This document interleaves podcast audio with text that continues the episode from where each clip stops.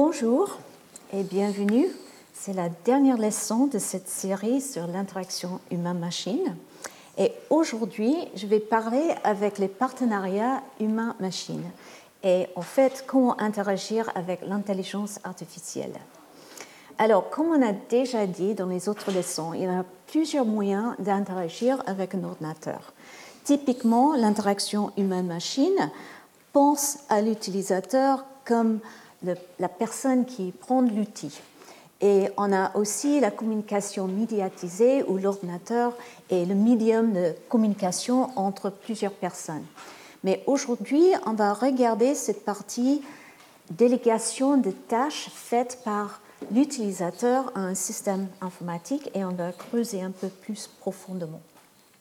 Alors, Alan Turing revient encore une fois, le mathématicien. C'est lui qui a créé le modèle de calcul universel en 1936, mais et la machine de Turing, bien sûr, mais c'est aussi lui qui a proposé le concept de l'intelligence artificielle. Et il a créé le test de Turing. L'idée derrière, c'est que on peut imaginer un système qui communique avec un être humain et cette relation peut être faite dans une manière où l'être humain ne peut pas distinguer entre la machine et un autre être humain. Et pour lui, ça c'est le test pour voir si le système est intelligent. C'est un peu plus complexe que ça, mais simplement. Alors, si on regarde les racines de l'intelligence artificielle, il y a un truc qui était assez remarquable en 1956, un projet proposé par John McCarthy à Dartmouth. Et en fait, il a invité euh, 8 ou 10 personnes, plus les invités, pendant euh, 9 semaines, pendant l'été, à Dartmouth College aux États-Unis. Et l'idée, c'est de parler de l'avenir de l'intelligence artificielle. Et l'idée, c'est, ils ont proposé dans sa proposition initiale que chaque aspect d'apprentissage de toute caractéristique de l'intelligence peut être en principe être décrit par une telle précision par une machine qui peut le simuler. Trouver comment la machine utilise le langage, forme des abstractions et les concepts, résout des types de problèmes aujourd'hui réservés aux humains et s'améliorer elle-même. Alors ça, c'est pour lui, dès le début, le concept d'intelligence artificielle. Et on regarde là, il y a derrière cette idée de on va simuler l'être humain. On va être comme, créer des machines qui sont comme les êtres humains. Alors, à l'époque, il a défini euh, AI spécifiquement comme la science et ingénierie de créer les machines intelligentes. Et à l'époque, Marvin Minsky, qui est aussi l'un des pionniers euh, en intelligence artificielle, il était à MIT, et il a dit que dans une génération, on va faire tout ça. Et ils ont créé une définition de type de tâche qui peut être bien fait par un ordinateur. Par exemple, prendre des décisions, euh, augmenter la, précision des choses, faire les computations, bien sûr, et euh, résoudre des problèmes qui sont très complexes, qui sont trop complexes pour un être humain. Alors, avec ces racines-là, on voit qu'il y a plusieurs objectifs qui sortent. Et si on regarde historiquement, il y avait plusieurs, comme par exemple, est-ce qu'on peut tromper l'humain? Ça, c'est le Turing test. Est-ce qu'on peut faire mieux que l'être humain? Et est-ce qu'on peut remplacer l'être humain? Alors, première chose pour tromper l'être humain, c'est le système de Joseph Weizenbaum à MIT en 1964. Et c'est un système qui s'appelle ELIZA. Et c'est un chatbot. Bon, on parle avec lui. Mais ce qui est intéressant, c'est qu'il n'était pas très intelligent. Il donne l'impression qu'il est intelligent, mais en fait, ce qu'il fait, c'est qu'il fait une substitution entre les expressions avec les phrases prédéfinies par un modèle. Et j'explique euh, ici, par exemple, Bonjour, je suis Eliza. Ça, c'est la version docteur. Et c'est comme quelqu'un qui fait la psychologie pour aider quelqu'un. Et l'étudiant MIT a dit Ah, j'ai peur. Et le système a dit Depuis combien de temps as-tu peur? Ça, c'est une phrase qu'ils ont dit, ça, c'est souvent euh, une phrase faite par le psychologue. Alors, ils ont dit ça. Et l'étudiant a dit depuis les examens de mi-session. La personne dit dites-moi en plus. Alors ça c'est normal pour un, thérapeute de le dire. Il dit j'ai peur d'échouer à mon examen. Il le répète un peu. Et après il dit est-ce que tu aimes avoir peur d'échouer dans tes études? Et là c'est pas normal. Et la raison c'est parce que ça c'est une, une motif, une phrase qu'on peut faire, mais les détails sont importants. Et quand c'est remplacé aléatoirement, après un certain moment, ça, fait des problèmes. Mais en même temps, beaucoup de monde a pensé que Eliza était vraiment intelligente, vraiment une personne, parce qu'on a la tendance de regarder les systèmes interactifs et penser qu'ils sont comme les humains. quand on parle avec un chien, c'est pas parce qu'on pense vraiment que le chien est intelligent comme un être humain, mais on a la tendance de vraiment donner les caractéristiques humaines à des animaux et des autres objets interactifs. Alors, une autre chose qu'on peut faire, c'est est-ce qu'on peut faire mieux que l'être humain? Il y a toute une série de jeux où ils ont créé le défi est-ce qu'on peut se battre le meilleur du monde?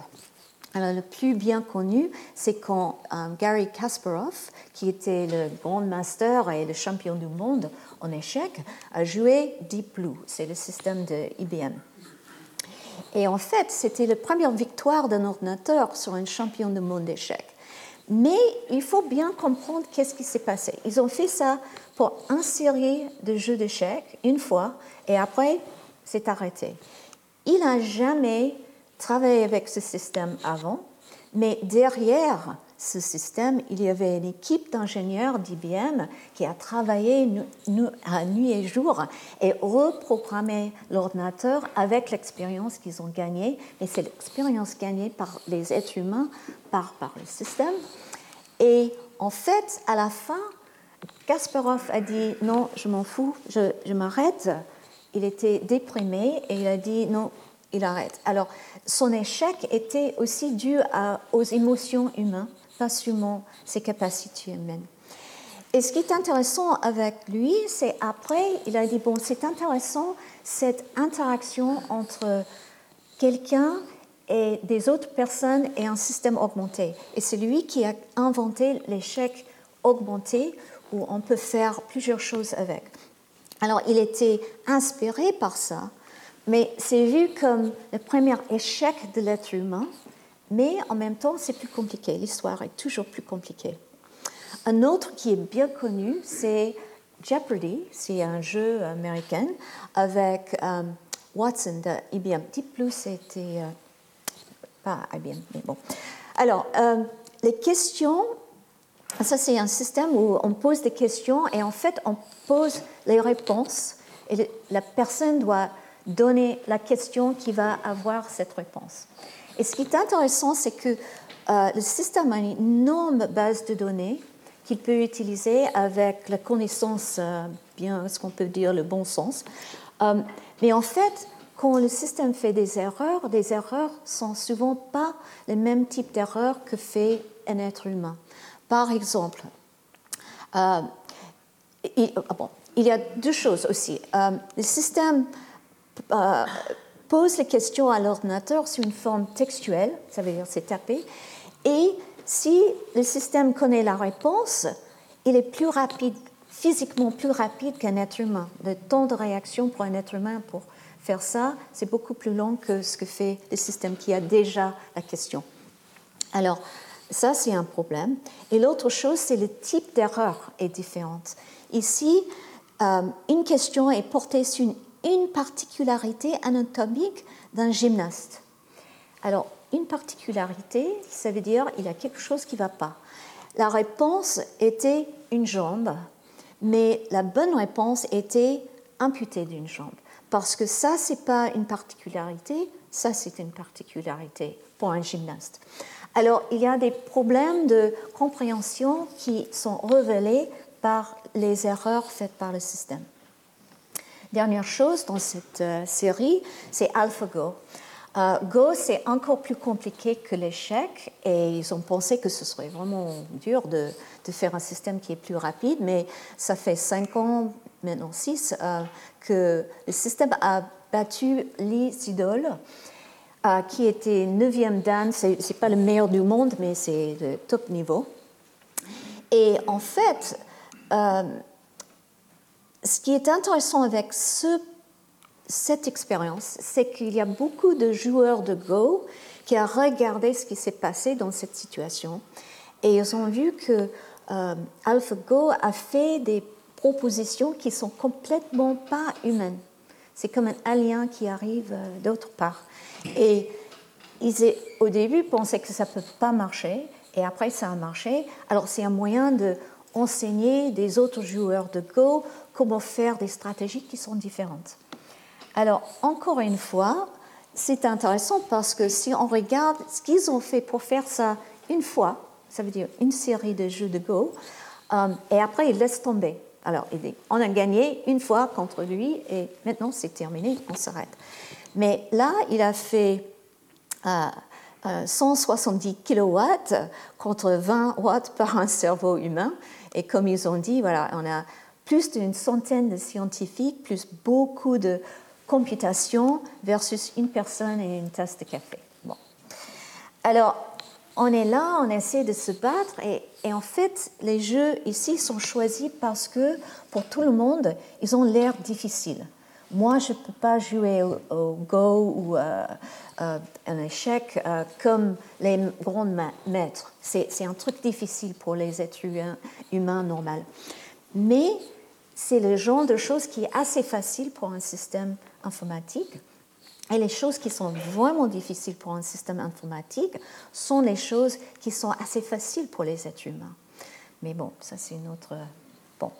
Alors, si on, continue avec cet esprit, cette vision de l'intelligence artificielle qui était fondée sur le Dartmouth Project, la dernière chose, c'est remplacer l'humain.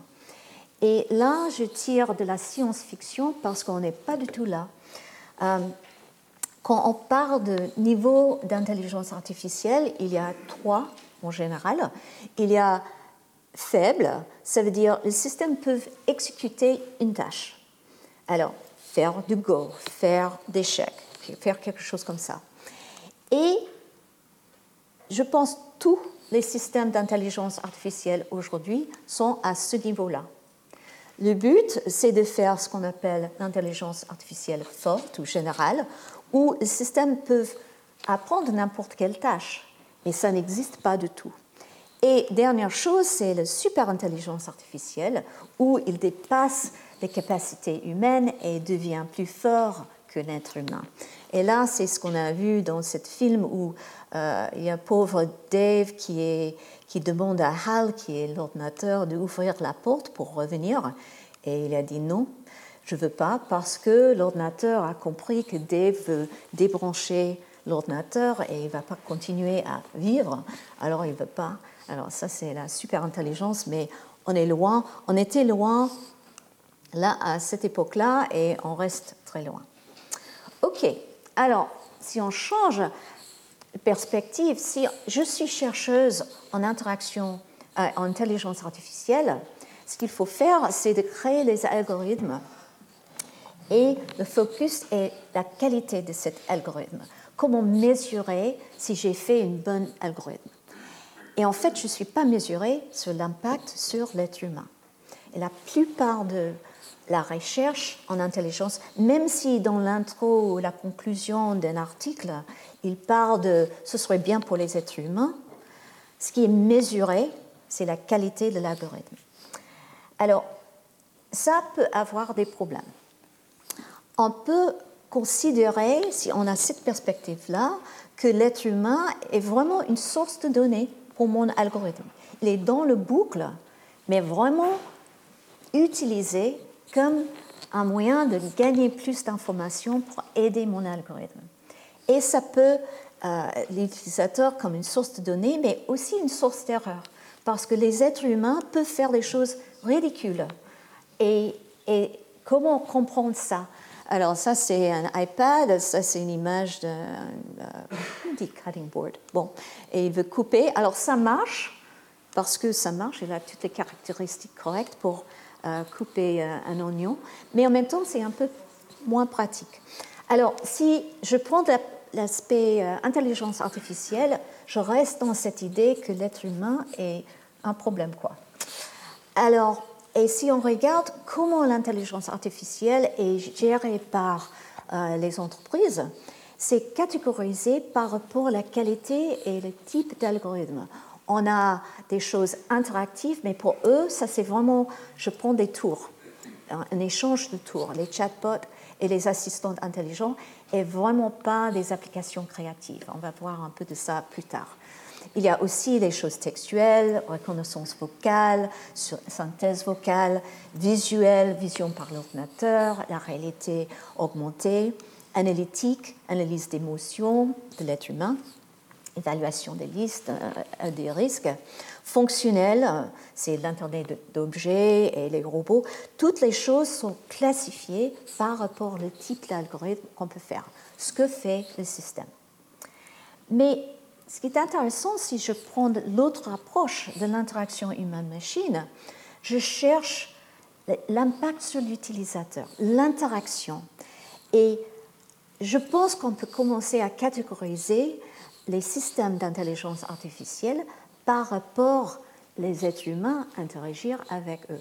Et là, euh, j'ai montré euh, il y a quelques leçons euh, un système où il y a un danseur ici, il danse avec un système interactif, c'est fluide, c'est continu, c'est en temps réel, chacun fait sa part ensemble, c'est artistique, c'est rien à voir avec jouer au go ou au chèque, ou trouver la bonne solution. Alors, si je prends l'aspect interaction humain-machine, je pense à, je mesure l'interaction. Je suis intéressée et les résultats d'un chercheur en interaction humain-machine, c'est est-ce que l'utilisateur est dans un meilleur état où ils ont appris quelque chose de plus, où les capacités sont augmentées, et ce n'est pas l'algorithme qui compte. Alors, on considère les algorithmes comme une source de données pour les utilisateurs. C'est renversé. Le défi, c'est comment augmenter les capacités humaines. Et si on regarde ça, c'est moins un système qui remplace l'être humain, mais un système, il garde son cerveau. Il peut être euh, humoriste, euh, intelligent, il peut faire ce qu'il peut faire, mais en plus, il a autre chose qui augmente ses capacités. Et ça, c'est la version alternative. Alors, si je pose des questions de recherche pour l'interaction humain-machine dans cet esprit-là, mes objectifs sont différents. Ils sont comment aider l'humain, comment défier les humains, ça c'est intéressant, je vais expliquer ça plus tard, et augmenter les capacités humaines, comme j'ai dit. Alors, il y a plusieurs débats dans la littérature il y a un bien connu entre Ben Schneiderman, l'un des pionniers en interaction humaine-machine, et Patty Maz, qui était à MIT et en intelligence artificielle. Ce qui est intéressant avec elle, elle était très IA et maintenant il parle d'interaction humaine-machine. Elle a changé sa, perspective un peu pendant des années. Mais Schneiderman a dit qu'il faut évaluer l'interface pour la performance des utilisateurs et aussi une chose très importante, que l'utilisateur reste en contrôle de cette interaction. Ce n'est pas quelque chose imposé sur l'utilisateur, mais c'est une interaction où l'utilisateur peut contrôler ce qui se passe. Pour Patty Maz, elle dit que le monde devient trop complexe. Alors il faut déléguer les tâches. Il faut que les tâches peuvent être intelligentes et utilisées par le système. Ce qui est marrant, c'est que c'est vu comme un débat, mais en fait, ils ont choisi des tâches pour leurs exemples. C'est bien de contrôler euh, des choses avec la manipulation directe ou de déléguer des tâches. Il a des tâches que je ne veux pas faire comme être humain. Alors, je suis content de déléguer les tâches. Euh, il a d'autres choses que je veux contrôler. Alors, le vrai défi pour moi, pour l'interaction humaine-machine, c'est comment choisir, comment créer des choses et regarder les rôles de chaque partie, ça veut dire chaque être humain et chaque système intelligent, pour faire le aller-retour entre les deux. Et je donne un exemple de quelque chose qui n'a pas une grande réussite. C'est Microsoft qui a fait ce petit euh, bonhomme intelligent. En fait, c'était un exemple, euh, il y avait un groupe d'hommes euh, dans le management qui a choisi ce monsieur Groucho Marx et ils ont parlé avec les femmes, ils ont dit Ah, ah c'est pas bien, mais ils ont fait ça maintenant. Ça ne va pas arriver aujourd'hui. Alors, ça, c'est un, truc à, à, côté, mais l'idée, c'est qu'il était programmé pour observer l'activité de l'humain. Quelqu'un est en train d'écrire un document avec, par exemple, Microsoft Word, et le système dit Je vais vous interrompre et je veux vous aider.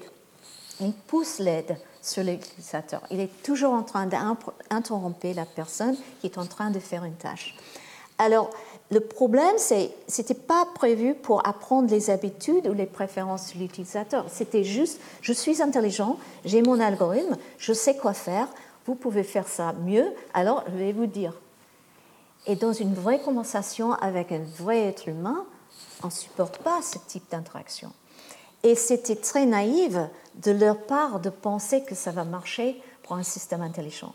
Mais encore une fois, c'était les gens qui étaient mesurés par la qualité de leur algorithme et pas la qualité de l'interaction. Alors c'était un grand échec.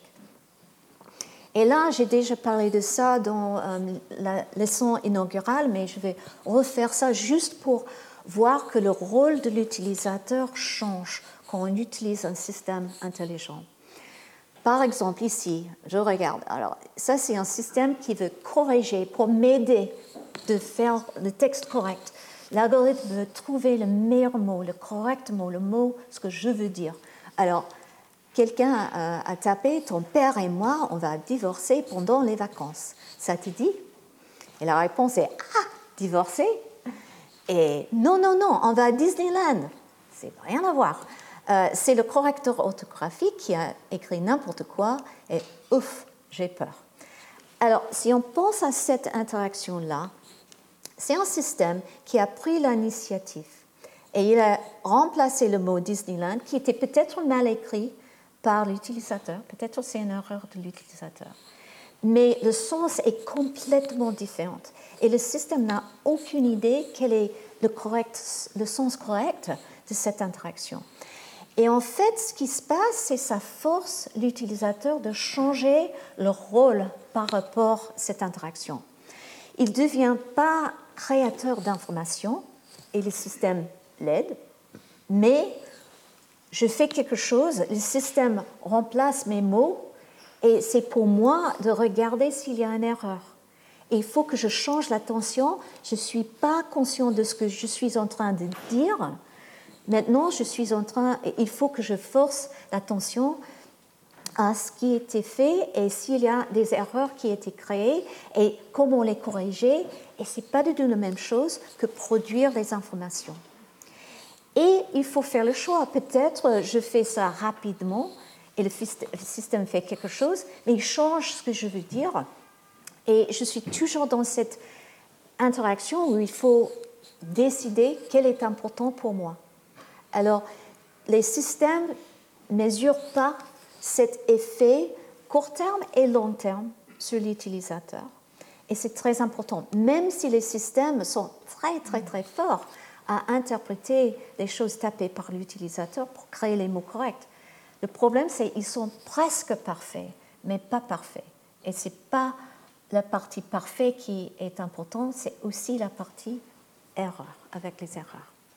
Alors nous, on va créer une vision alternative à cette vision typique. Ce n'est pas tout le monde en intelligence artificielle, mais ça reste un, grand bloc euh, de chercheurs en intelligence artificielle. Et nous, on va créer autre chose. On va penser au partenariat humain-machine. Et l'idée, c'est de profiter des meilleures caractéristiques de chacun. Alors, je fais appel à une analogie avec la biologie évolutive. Et ça, c'est important parce que c'est les gens qui ont regardé les espèces court terme, très long terme et tout entre les deux, et quelles sont les interactions et les effets euh, l'un sur l'autre.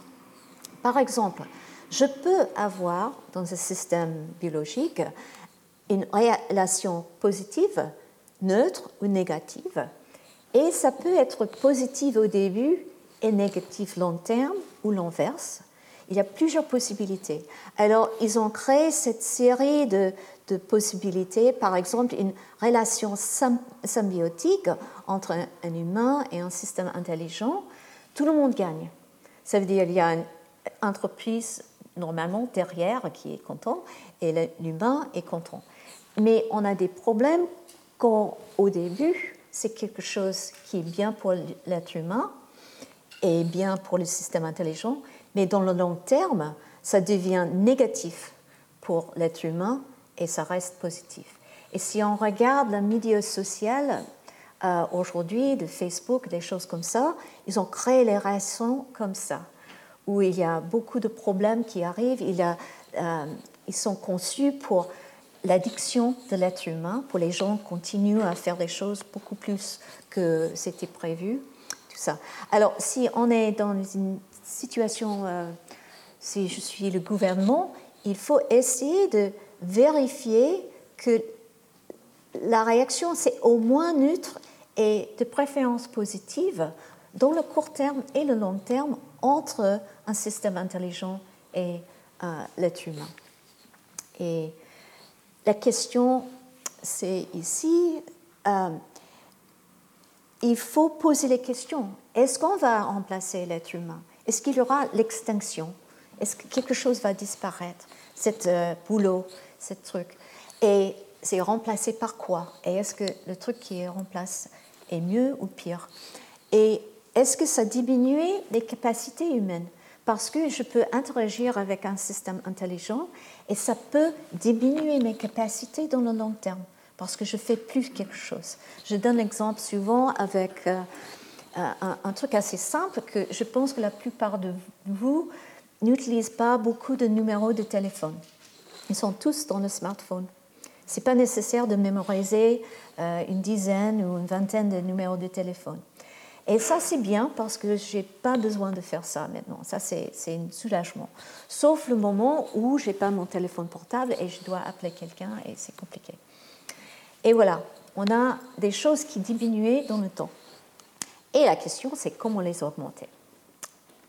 Alors, il y a plusieurs types de, de relations entre les gens on peut avoir. La partie simple, c'est quand les tâches sont séparées. L'intelligence artificielle fait son truc, il est très fort, il peut faire des calculs beaucoup mieux que l'être humain, il peut faire plein de choses. Et l'être humain peut faire des choses qui sont vraiment bien pour l'être humain, ça marche très bien.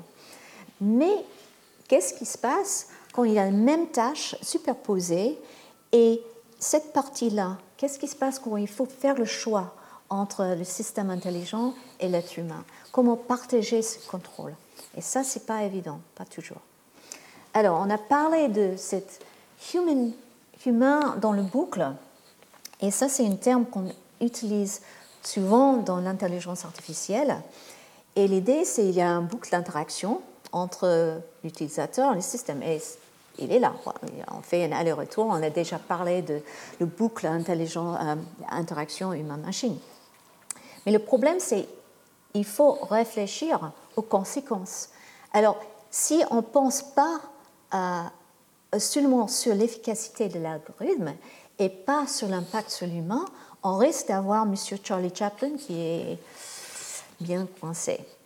Euh, l'alternative, c'est de mesurer et vraiment prendre conscience de l'effet sur l'être humain et être sûr que, en fait, les algorithmes différents peuvent créer la même interaction.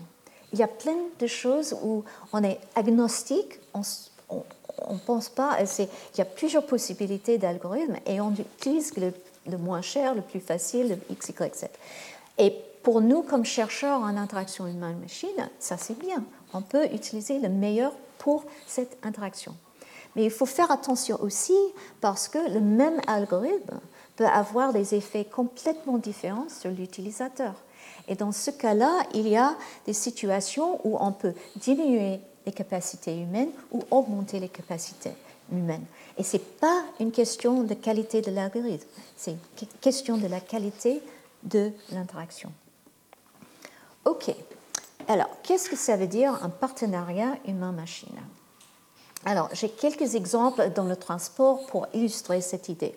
Alors, si je suis euh, dans une, nouvelle ville et je veux euh, aller quelque part, je donne l'adresse à monsieur le conducteur, je prends un taxi et c'est le conducteur qui contrôle. Ça, c'est un peu comme l'intelligence artificielle typique. Je donne le contrôle à lui, il va le faire.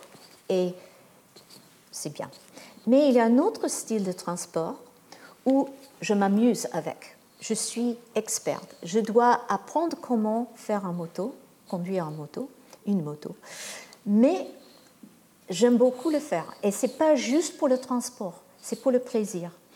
Et aussi, dans ce cas-là, c'est l'utilisateur qui contrôle la machine, qui bouge, qui fait les choses, et ça devient, euh, l'utilisateur doit devenir un expert pour que ça marche. Alors, la troisième possibilité, c'est quelque chose entre les deux. Alors, imaginez que le système de transport est un autre animal, c'est un cheval. Et dans ce cas-là, il faut apprendre comment euh, faire le cheval, euh, monter un cheval, mais le cheval aussi comprend des choses sur moi comme utilisateur. Et le contrôle est partagé. Si je suis fatiguée et c'est la fin de la journée et je veux aller chez moi, je laisse le, euh, le cheval me prendre chez moi. Mais si je veux faire quelque chose et aller quelque part et tout ça, je peux faire cette interaction aussi. Alors l'idée, c'est qu'il y a intelligence ici, qui n'est pas la même chose que l'intelligence ici. Il y a l'apprentissage dans les deux cas, il y a l'information qui euh, passe entre les deux. Et l'idée, c'est comment créer ce type d'interaction avec un système qui n'est pas un cheval, mais un système intelligent. Alors, ça, c'est le problème de contrôle partagé Ici, je délègue complètement, là, je garde, et là, je suis en échange entre le système et moi. Alors ça, c'est complètement différent de l'approche de transport vue par euh, euh, le système, euh, les voitures automatiques. Pour eux, la partie qui me fait peur, c'est ça. Alors, regarde, ça, il n'y a pas d'autopension, après, il y a un peu d'assistance, après, il y a des choses, mais le conducteur doit vraiment faire tout. Et après, à l'autre côté, c'est complètement automatisé euh, et tout ça. Mais la partie difficile, regarde, la disparition de l'utilisateur. Alors, si je veux faire le moto, je ne suis pas là, je ne veux pas faire ça.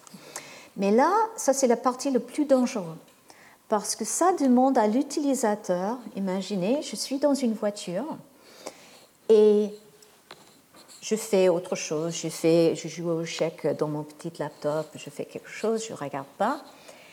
Et le système trouve une situation qui est trop compliquée pour lui de gérer. Et disent, ah oui, ok, être humain, fais-le. Comme ça. Et c'est exactement le pire moment pour moi, parce que je n'étais pas en train d'attendre la situation. Je ne suis, pas dans, euh, suis pas dans la situation.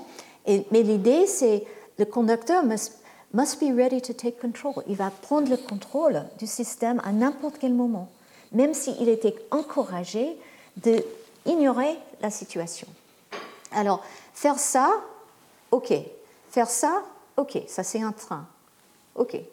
Mais là, c'est super dangereux. Et de présenter ça comme c'est une progression euh, graduelle, euh, fluide, c'est une erreur totale. OK. Alors, maintenant, je vais montrer quelques exemples de choses qu'on a fait pour expliquer plusieurs types de relations entre l'utilisateur et le système. Et on peut voir que ces relations sont assez complexes. On peut avoir des rôles différents. On peut penser à comment expliquer qui a fait quoi à chacun. Euh, on travaille sur l'interaction continue, ça c'est plutôt la partie artistique, et comment faire les études, étudier l'interaction.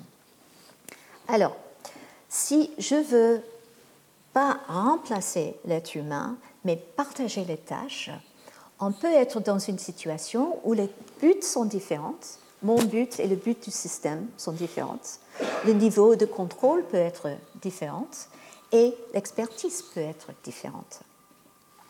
Alors, je donne un exemple très très simple. C'est un projet de l'un de nos étudiants, Nolwenn Modet et des autres. Euh, et elle a étudié les artistes graphiques. et elle a regardé comment ils utilisent la couleur euh, dans leur travail.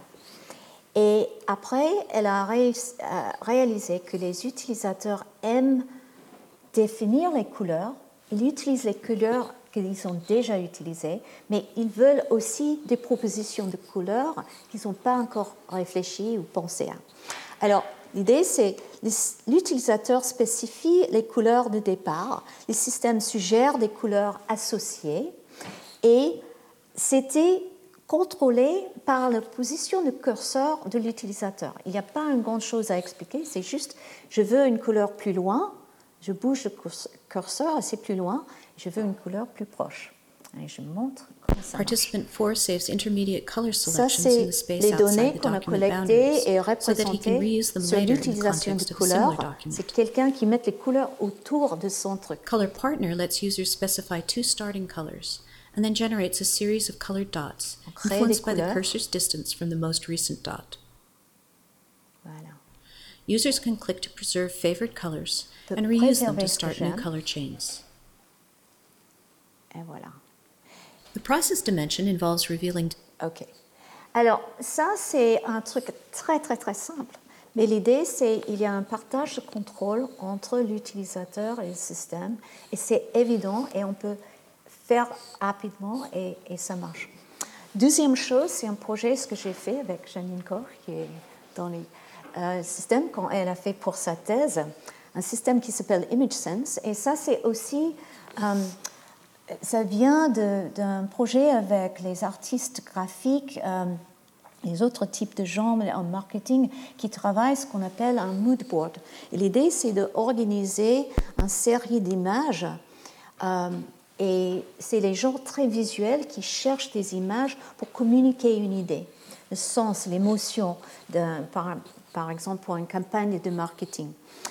Et euh, dans ce système-là, il y a trois niveaux de contrôle différents et l'utilisateur peut choisir quel type d'interaction. Une chose, c'est l'utilisateur qui garde le contrôle. C'est comme la personne qui conduit euh, le moto. Ici, c'est juste une cascade d'images et la personne regarde des images et fait le choix.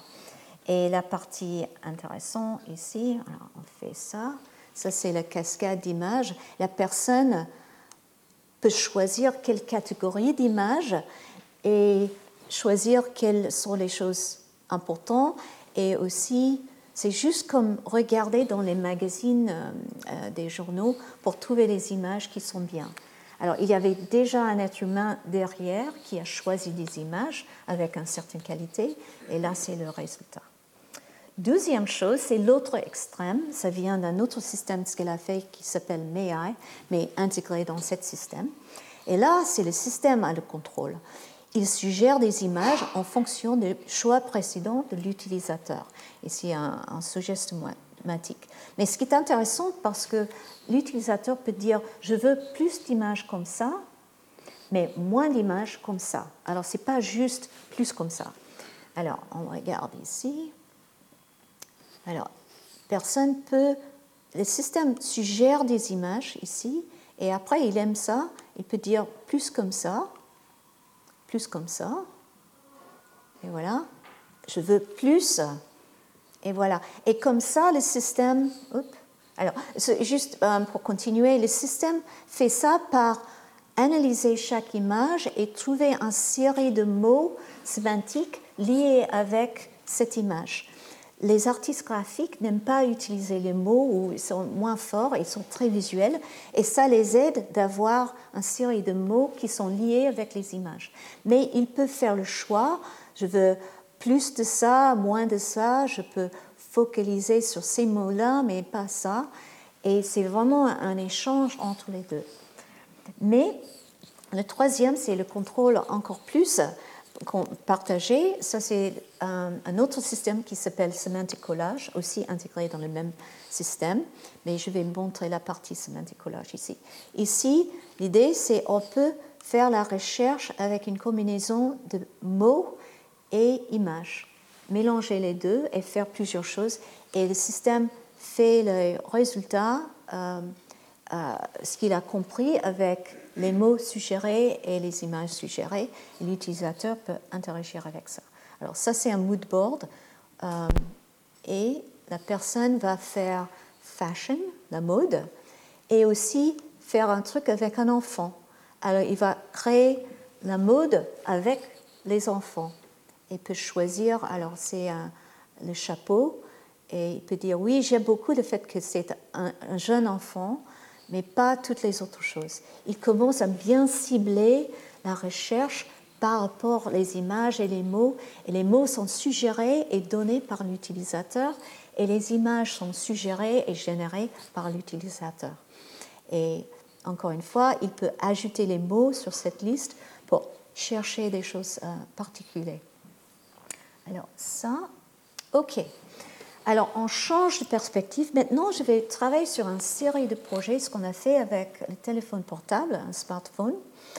Et ce qui m'a remarqué, a marqué euh, beaucoup, c'est que le fait que le smartphone d'aujourd'hui, ça c'est vraiment un ordinateur très très très puissant. Il peut faire plein de choses. Et c'est plus puissant que l'ordinateur qui a envoyé l'homme à la Lune. Alors c'est incroyable. Mais si on regarde la interaction avec, on peut pointer, on peut déplacer et on peut écarter. Et c'est à peu près ça. On peut faire plein de choses avec ça, mais c'est une interaction très, très, très simple. Et si on regarde ce qu'on fait avec le monde réel, si je cuisine, si je fais euh, l'argile et si je joue du violon, là, c'est une interaction beaucoup plus complexe et riche et ça profite de comment j'utilise les mains, mon cerveau, tout le corps, les mouvements et tout. Alors, c'est dommage d'avoir un système qui est si puissant, mais limité au niveau de l'interaction humain-machine. Alors, ce qu'on veut aussi, c'est les systèmes qui sont faciles à apprendre, qui sont accessibles pour un jeune enfant de faire quelque chose. Même lui, il peut faire quelque chose d'intéressant avec le piano. Et dans le temps, il peut devenir mieux, il peut augmenter ses capacités et bon, peut-être pas être line-line, mais même possible de bien jouer euh, du piano. Alors, si on regarde encore une fois les rôles différents, on a vu qu'on peut avoir les buts différents entre le système et l'utilisateur, les expertises différentes et les niveaux de contrôle différents. Alors, je vais montrer comment faire ça. Si je veux utiliser ce système incroyable, je veux créer mes propres commandes avec les gestes. Je veux interagir avec les gestes. C'est plus expressif que juste taper les boutons. Alors, comment le faire? On a créé un système qui s'appelle Fieldword. En fait, il y a plusieurs choses, mais juste que je montre, c'est ça. Alors, si je veux faire mes propres gestes, moi, comme utilisateur, je veux une geste qui est facile pour moi de se rappeler. Mais si je suis le système, il faut que je fais une commande que je peux distinguer des autres commandes qui sont déjà établies. Alors, on fait une petite euh, carte de chaleur, un heat map, et on montre dynamiquement, quand je suis en train de faire la geste, euh, qu'est-ce que le système a compris de ce que j'ai fait? Et si je fais une geste comme ça, voilà, et ça reste en bleu, ça veut dire le système ne trouve pas un autre geste qui est comme ça, alors je peux l'utiliser. Et moi, je sais si je peux se souvenir ça ou non. Si ça reste dans, le violet, c'est ambigu. Et si ça reste en rouge, ça veut dire qu'il y a déjà un cercle dans le système. Il ne faut pas utiliser ça ou renommer cercle pour autre chose et réutiliser ça. Alors, comment ça marche? What if we could choose easy to remember gestures and check whether the system recognizes them? Alors, on fait... To register a new command, I type timer, and FieldWord displays a colored background that changes as I draw. Progressive feed forward helps disambiguate gestures. Gestures that end in a purple zone are ambiguous. It's safer to try again. Gestures that end in a red zone already exist. Either continue drawing or try again. Gestures that end in a blue zone are unique and easy for the system to recognize. What if this gesture already exists? I can try something completely different, or I can draw into the blue zone to make it recognizable. Bon, il y a toute une série de choses. Les utilisateurs avec ce système ont créé leur propre grammaire, euh, les, les, verbes, les noms et faire des choses. Et on peut créer vraiment un langage euh, qui est facile à se souvenir, vous vous rappelez, et euh, que le système peut comprendre. Alors, une autre chose, c'est l'explicabilité. C'est très bien en intelligence artificielle d'aujourd'hui. Il y a beaucoup de monde qui veut que le système explique ce qui se passe. Mais le problème, c'est qu'on s'est formé, la, question est, posée comme il faut expliquer le modèle. Le problème, c'est ça ne marche pas très bien. Et ce qu'on veut, c'est euh, expliquer les faits sur l'utilisateur. Alors, ce que je viens de dire, c'est la recherche sur l'IA cherche à expliquer l'algorithme et les utilisateurs ne s'intéressent pas. Ils posent ce type de questions. Qu'est-ce que le système a compris? Qu'est-ce que je peux faire avec? Comment expliquer ce que je veux? Par exemple, avec le chatbot, le système fait des erreurs. Comment je peux dire corriger des erreurs? Voilà. Et en fait, c'est un peu ce que j'aime beaucoup, c'est George Box, c'est euh, quelqu'un qui a travaillé sur l'analyse de données exploratoires, et il dit que tous les modèles sont faux, certains sont utiles. Il ne faut pas penser que les modèles sont toujours corrects, mais ils sont tous faux, et la question c'est comment les utiliser pour profiter, mais pas penser qu'ils sont toujours corrects. Alors, je donne un exemple, je reviens à Fieldworld, juste pour montrer que c'est pas seulement montrer comment faire un geste, mais ça révèle comment le modèle marche. Alors, on a fait des études avec les utilisateurs et pour eux, une ligne, c'est une geste, une geste. Et en fait, ils commencent à comprendre que si je trace une ligne en haut, ça ne marche pas, ça existe déjà, mais si je fais dans l'autre sens, ça peut marcher. Alors, pour l'utilisateur, au début, il ne pense pas que c'est le même geste, il pense que c'est le même geste. Mais en fait, quand il peut avoir le feedback continu, il peut comprendre que l'algorithme prend en compte le processus, le processus de faire le geste. Et ils peuvent utiliser ça pour distinguer des gestes aussi. Alors c'est un moyen de communiquer et expliquer comment l'algorithme marche. Autre chose, c'est pour euh, apprendre des gestes qui existent déjà. Alors, on a cette idée de feedback progressif. Ça veut dire, au fur et à mesure, le système montre ce qu'il a compris de ce que je, viens de faire. Mais on peut aussi faire le feed forward dans l'avenir. Quelle est la possibilité? Est-ce que je peux découvrir ce qui est possible? Et on a fait un truc où la largeur du trait indique la probabilité qu'il soit reconnu.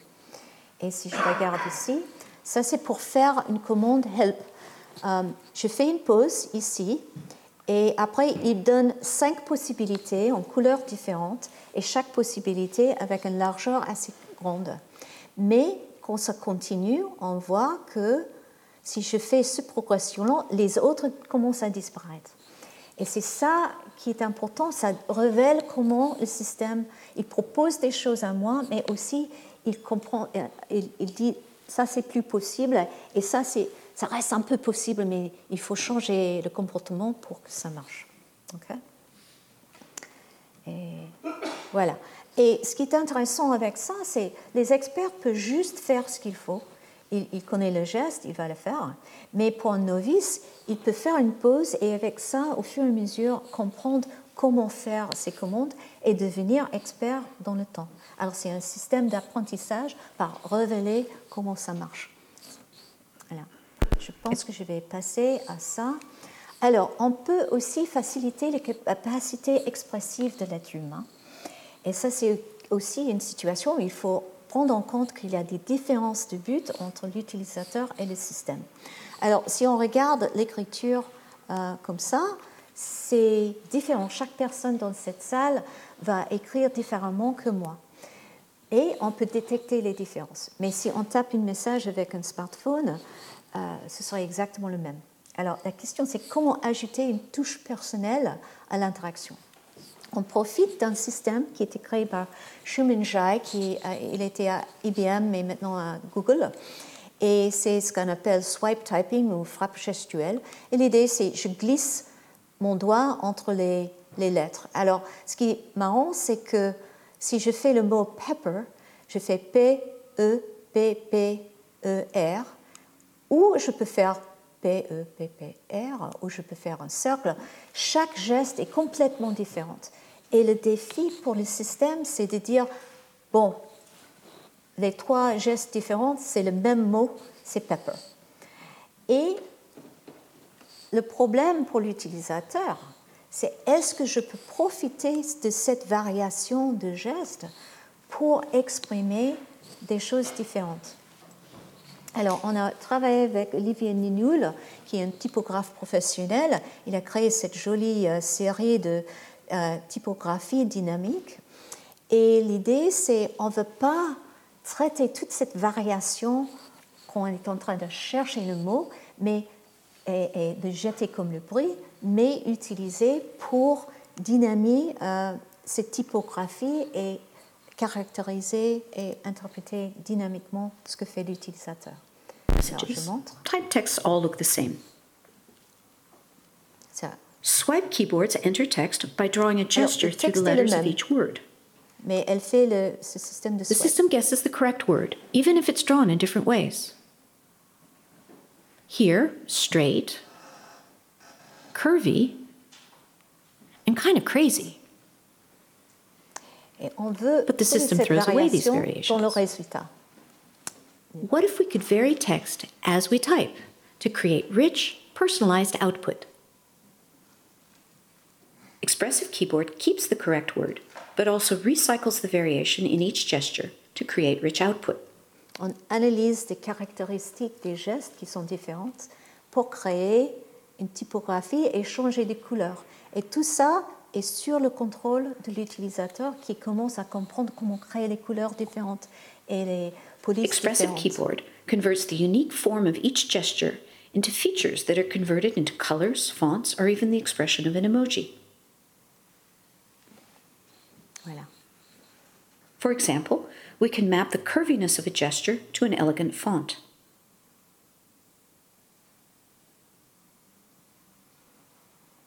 Or change the size of the gesture to vary a font designed for kids. So, ça, c'est pour les enfants. Alors, je pense que je vais arrêter là parce que. Alors, euh, comment augmenter la puissance de l'expression? Comment avoir plusieurs moyens d'exprimer le système? Um, Et on a créé un système qui a mis toutes les choses qu'on a vues ensemble, qui s'appelle Command Board, avec uh, Sally Alvina et Carla Grigio et Joe Malek. Um, et l'idée, c'est on a, par exemple, cette idée de créer euh, les guides dynamiques qui montrent comment faire une commande. Là, je peux commencer à écrire quelque chose et là, c'est juste exécuter ce que j'ai fait. Si je connais déjà les commandes, um, ce que je veux faire, je juste fais execute et c'est bon. Je peux aussi faire une commande avec un paramètre à, euh, jouer. Par exemple, si je fais bright, le système fait et execute, le système me donne un contrôleur de niveau de lumière. Il peut contrôler ça. Et j'ai aussi des autres formes d'interaction. Alors l'idée, c'est que je peux faire le choix moi-même et avec plus ou moins d'aide par rapport à mon expertise. Je pense que je vais passer à l'interaction créative et l'idée, c'est comment. Alors, tout ce que vous avez vu, c'est les gestes faits en deux dimensions sur un, ordinateur, euh, ça veut dire un smartphone. Mais là, on peut faire plus que ça. Ça, c'est le système de Baptiste Carnot, qui est aussi dans le public. Et là, j'aime beaucoup parce que c'est pas seulement qu'un artiste fait quelque chose avec un système et le système suit ce qu'ils font et créer quelque chose d'autre. Mais là, il y a vraiment une interaction entre l'utilisateur, le musicien, et euh, la variation de leur euh, interaction dans le temps. Alors, euh, quelqu'un peut enregistrer une geste libre et l'associer avec un morceau de musique. Et après faire le contrôle en temps réel de rejouer cet morceau, mais changer comment c'est joué par les gestes par rapport à la vitesse et l'amplitude, par exemple. Est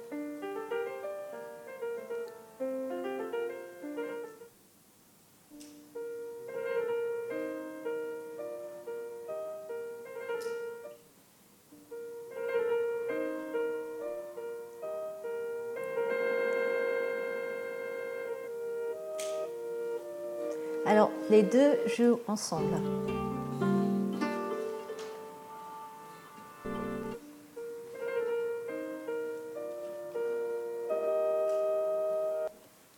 Bon.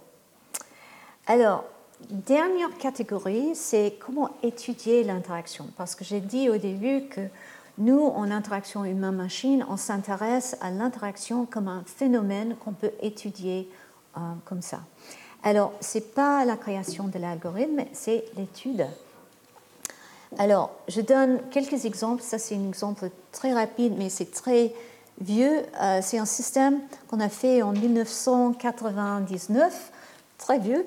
Et si on regarde, c'était une exposition au Danemark. Et l'idée, c'est on peut contrôler l'interaction entre un utilisateur qui arrive à une exposition et ce petit euh, bonhomme-là.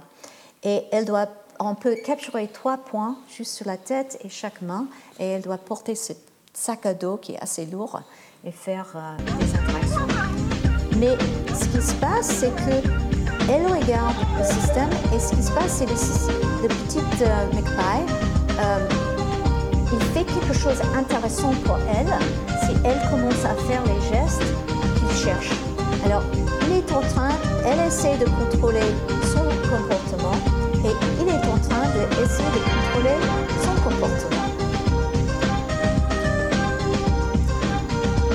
Et on voit là, il fait des choses. Et il essaie de. Alors, il revient, d'accord. Et la question, c'est comment faire les choses.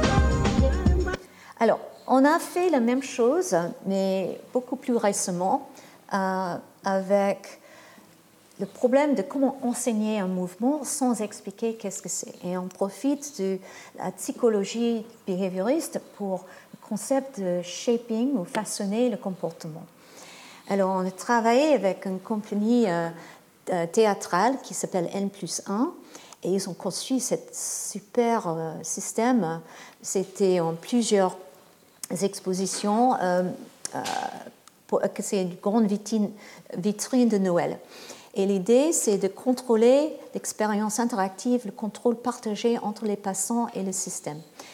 Et ce n'est pas de juste imiter les mouvements, mais de les gens de faire un certain style de mouvement. Alors, ça, c'est le système, et ça, c'est le renforcement. Ça, c'est si le récompense, si l'utilisateur a créé euh, les mouvements corrects, le système commence à faire la création de Père Noël.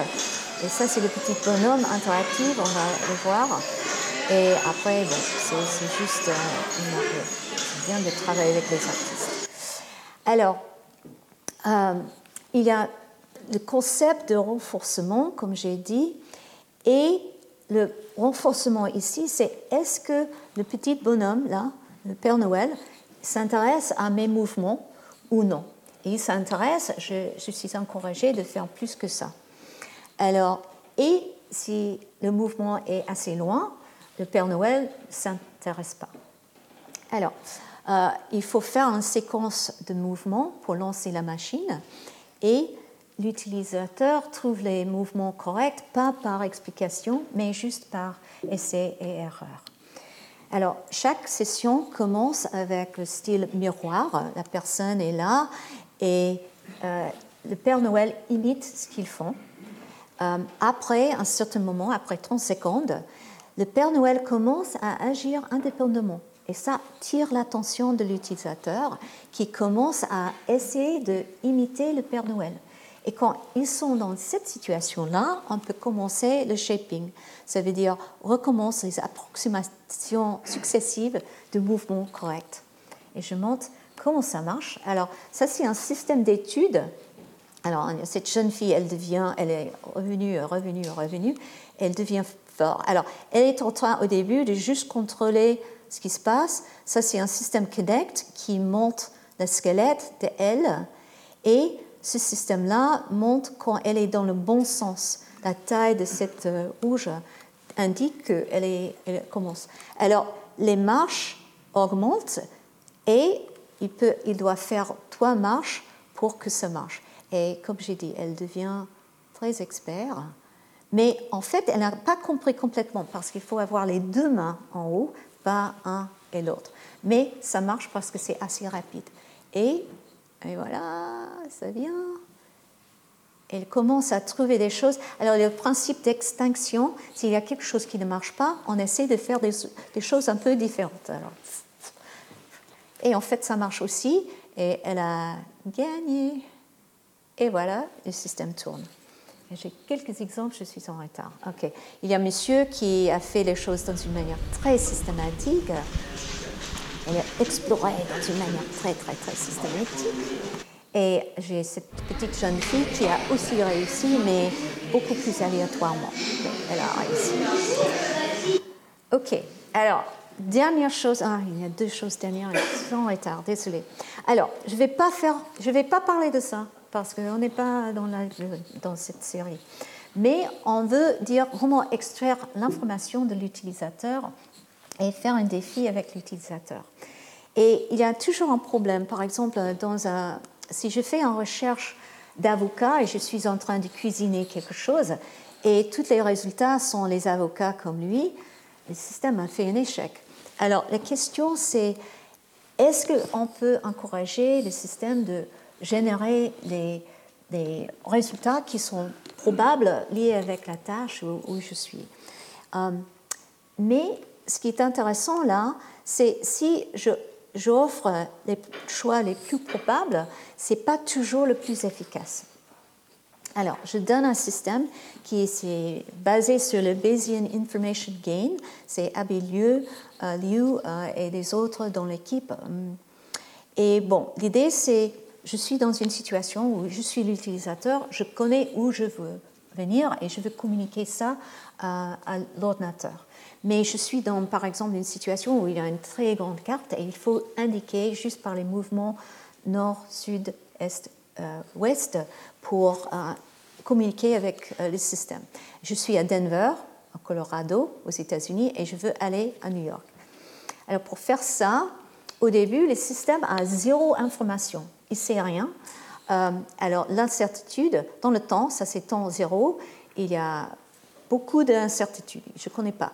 Et mon but, c'est, si je fais au fur et à mesure, je fais progressivement à New York, dans le temps, ça va prendre beaucoup d'étapes, mais je vais aller là-bas. Et le défi, c'est comment diminuer euh, le temps pour aller plus rapidement. Alors, le système euh, prend le feedback et il propose des informations. Et le système Big choisit le feedback qui maximise le gain d'informations, euh, pas le truc plus probable, mais le truc qui donne le plus d'informations pour bien distinguer entre les alternatives, entre les grandes villes. Euh, et voilà. Alors, imaginez là, je suis à Denver, je veux aller là, je peux faire quelque chose plus proche, plus proche, plus proche, mais ça ne donne pas beaucoup plus d'informations que ce truc qui est un peu bizarre. Si je donne cette carte-là comme le deuxième, je sais que je suis, si je veux aller, si je suis là, je vais continuer à aller là-bas, ça veut dire c'est pas ça, c'est pas ça, c'est pas ça, je suis à New York. Alors, je suis dans une étape euh, avec cette présentation d'informations un peu bizarre de la perspective de l'utilisateur. Je peux sauter et ne pas faire étape, étape, étape, mais une étape pour aller. Alors, ça, ça donne beaucoup plus d'informations à l'utilisateur. C'est plus compliqué pour l'utilisateur et l'un des défis, c'est comment faire un challenge pour l'utilisateur, mais pour les aider à faire une décision plus rapidement sans les embêter. Alors, et ça, c'est. Alors, on peut faire ça, et après ça, et pour aller là. Ok, dernière chose, et je n'ai pas vraiment euh, le temps pour expliquer, je suis désolée, mais il y a aussi le problème de plusieurs types euh, d'intelligence artificielle. Il y a ce qu'on appelle apprentissage non supervisé, et on n'a pas besoin d'être humain, et cherche des patterns dans les données, et voilà. Apprentissage par renforcement, c'est similaire avec ce qu'on a vu avec euh, euh, le Père Noël, mais ce n'est pas la même chose. Mais l'idée, c'est que le système est récompensé lorsque la réponse est proche de la réponse correcte. C'est le même style.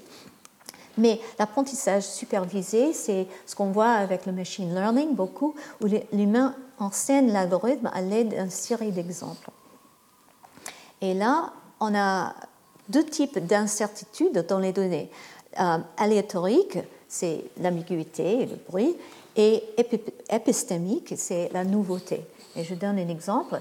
Si je veux entraîner un système de distinguer entre les chats et les chiens, euh, si je monte une photo avec un chien et un chat, ça c'est ambigu, c'est bizarre. Alors ça c'est euh, aléatorique, style euh, incertitude. Mais si je montre quelque chose qu'il n'a jamais vu, pas un chat, pas un chien, mais un panda, ça, c'est épistémique, c'est nouveauté.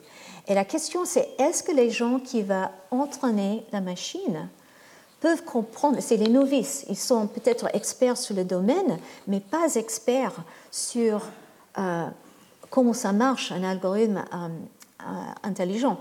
Alors, est-ce qu'ils peuvent distinguer entre les deux types de choses? Alors, je donne juste rapidement, ce que j'aime beaucoup, ça c'est en français. Et, ah, non, mais ça n'a pas marché.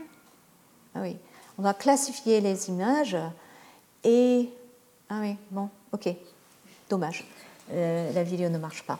Mais bon, l'idée c'est que euh, euh, ils ont du mal à faire les choses, mais ils commencent à comprendre par la présentation des cartes comment distinguer des choses. Mais je, je m'arrête là parce que je n'ai pas la vidéo. Ok, pour, en conclusion, quel est le futur de l'interaction? Alors, si on cherche des systèmes qui nous remplacent, est-ce qu'on est là comme euh, Wally, euh, ça c'est l'avenir, on fait rien, juste euh, boire de Coca-Cola et, et, regarde les vidéos? Ou est-ce qu'on veut être les êtres humains qui sont augmentés, qui peuvent faire des choses qu'on ne peut pas faire autrement? Et je pense que pour faire les vrais partenariats humain-machine, on a besoin de la possibilité de découvrir comment ça marche. On peut adapter nos comportements au système par apprentissage, mais on doit aussi avoir la capacité d'être expressive et approprier les technologies au fur et à mesure. Et avec ça, on a besoin de tout ça. Et si on revient à notre mode de transport. Je veux apprendre comment interagir avec mon cheval. Je veux approprier cette situation pour faire des autres choses et je veux faire quelque chose de très expressif. Alors, dernière chose, il faut que je remercie beaucoup de monde. Ça, c'est, il y a trop à dire hein, pour, euh, mais il y a plein d'étudiants et collègues à plusieurs endroits, et les postdocs et les étudiants master sur tous les thésards. Merci, merci. Il y a aussi Nicolas qui a fait tous les dessins euh, très incroyables euh, et éditeur et artiste euh, graphique dans l'équipe. Et mille, mille remerciements à Michel Baudouin-Lafont, qui était médaillé d'argent de CNRS il y a quelques semaines, alors en informatique. C'est pas lui qui a fait juste, il a corrigé le français, mais il a vraiment contribué à toute cette série de leçons et merci, merci beaucoup. Alors, ça c'est la fin de cette série de leçons pour moi. Et maintenant, je peux vous présenter quelqu'un superbe. Ça c'est euh, Albrecht Schmidt, qui est Herr Dr. Professor Albrecht Schmidt à l'University of Munich. Et il va parler de euh, sa recherche. Il est aussi l'un des pionniers euh, dans cette étude d'interaction entre l'être humain et intelligence artificielle. Et maintenant, je vais changer en anglais because Albrecht Schmidt will be talking in English about his research in um, human computers and intelligent systems, and so interacting with intelligent systems. So thank you very much.